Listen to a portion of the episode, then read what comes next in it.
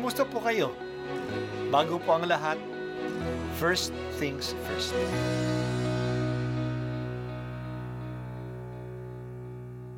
Good morning po.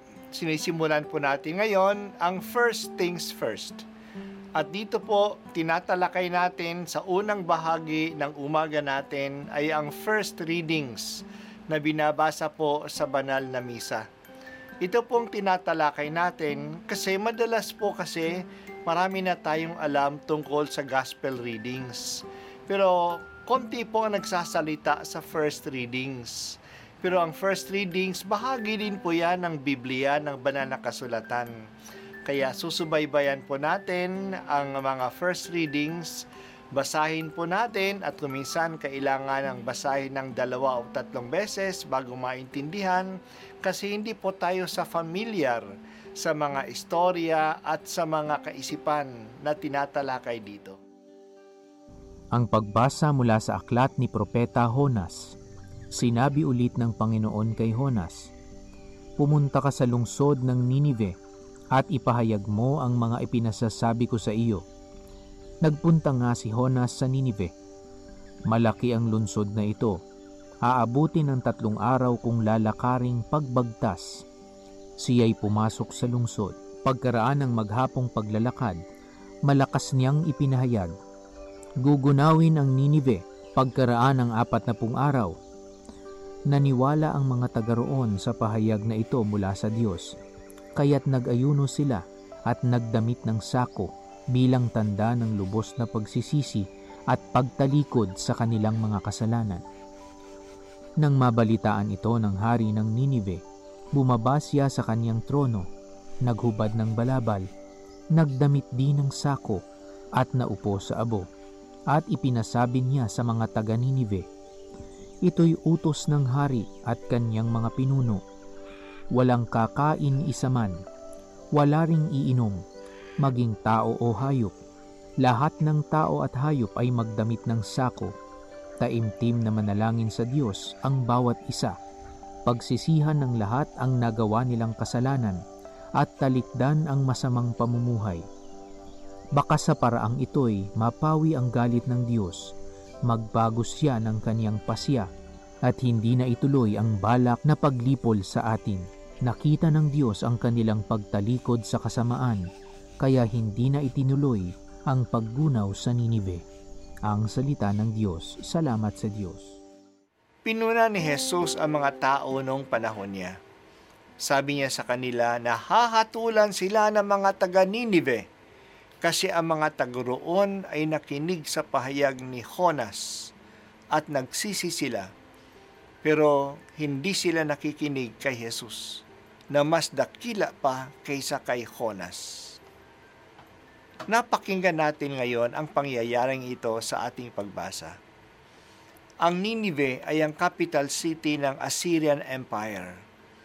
Napakalupit ng mga Assyrians Galit na galit ang mga Hudyo sa kanila. Sinira niya ang lungsod ng Samaria.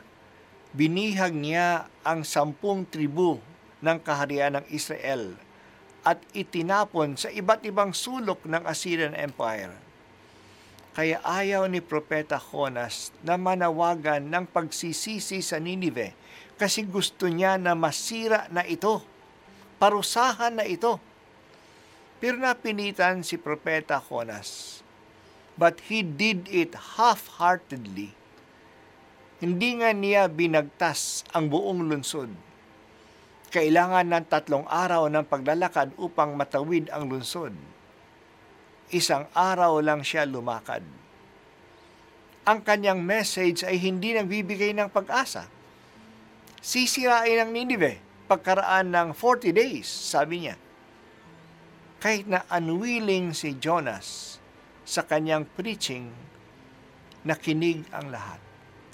Mula sa hari hanggang sa mga hayop, nagsisi sila, nag-ayuno, nagsuot ng sako.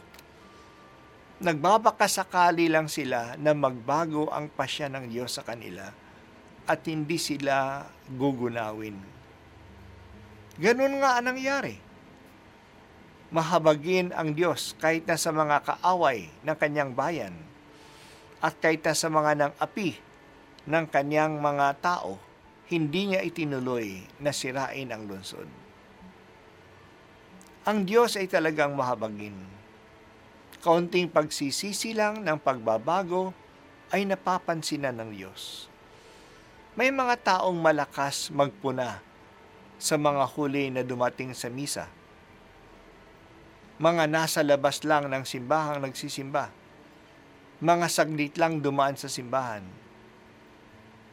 Pinupuna ng maraming tao. Iba ang Diyos. Any small effort that we do to draw near to God is valuable to Him. Tulad siya ng isang magulang na natutuwa sa maliliit at mababagal na hakbang ng kanyang baby. Many times we make baby steps to God. He appreciates it. Ganon din ang pagsisisi natin. Malaga yan sa ating amang mapagmahal. Kaya ngayong kwaresma, sikapin nating humakbang patungo sa Diyos ang ating munting kawang gawa tulad ng pondo ng Pinoy. Ang ating pagsisikap na basahin ang Bible kahit hindi natin gaanong naiintindihan. Ang ating pautal-utal na dasal. Ang lahat ng iyan ay napapansin ng Diyos at siya ay natutuwa. Ito po ang unang pagbasa at ako po ay si Bishop Broderick Pabilio dito sa First Things First.